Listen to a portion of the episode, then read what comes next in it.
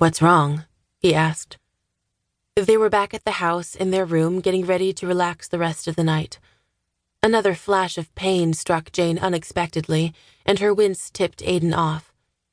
It left as rapidly as it came, so Jane shook her head and met his eyes. I'm fine. His frown told her he wasn't buying it, but she avoided his look and continued to take off her jewelry. She felt his eyes on the side of her face and turned to meet his probing gaze. You're still worried about everything, he said.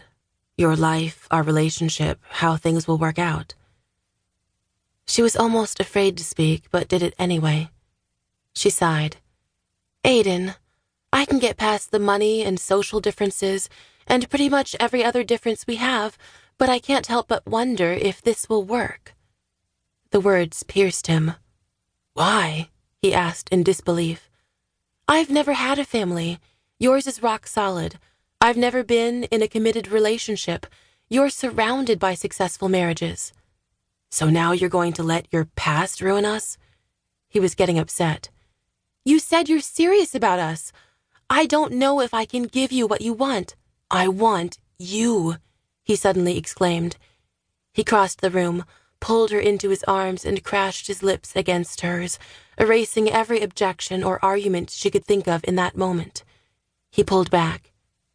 Jane, why are you doing this to us? He scanned her eyes and saw the hope and fear battling within them. Jane, he said once more. I love you, he thought. I, Isla, she put a hand to his lips. Don't. Don't force yourself to say what you don't mean. Tears welled in her eyes, and he could see how deeply his hesitation hurt her.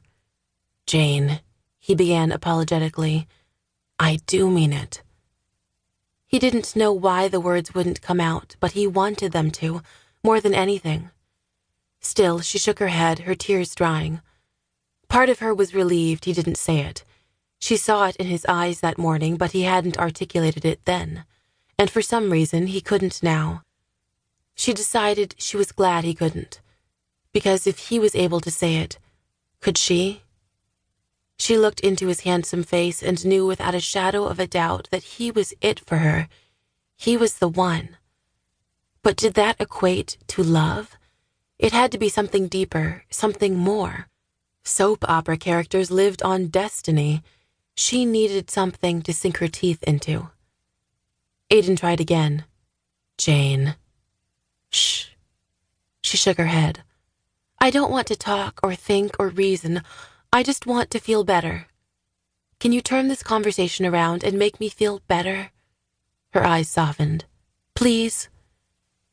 He sighed a deep sigh and nodded before reclaiming her lips. They hadn't reached a resolution. They hadn't defined their expectations. Everything was up in the air like it had been before, if not more so, but neither Jane nor Aiden cared at that point. Hot coals of desire burned in the pit of Jane's stomach as Aiden's full, soft lips worked around her mouth with an expertise only perfected by practice. He nibbled at the edge of her lips and stroked the small of her back with his large, powerful hands.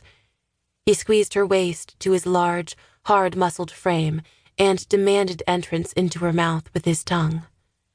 His clean, fresh scent suffused her senses and propelled her deeper into his arms.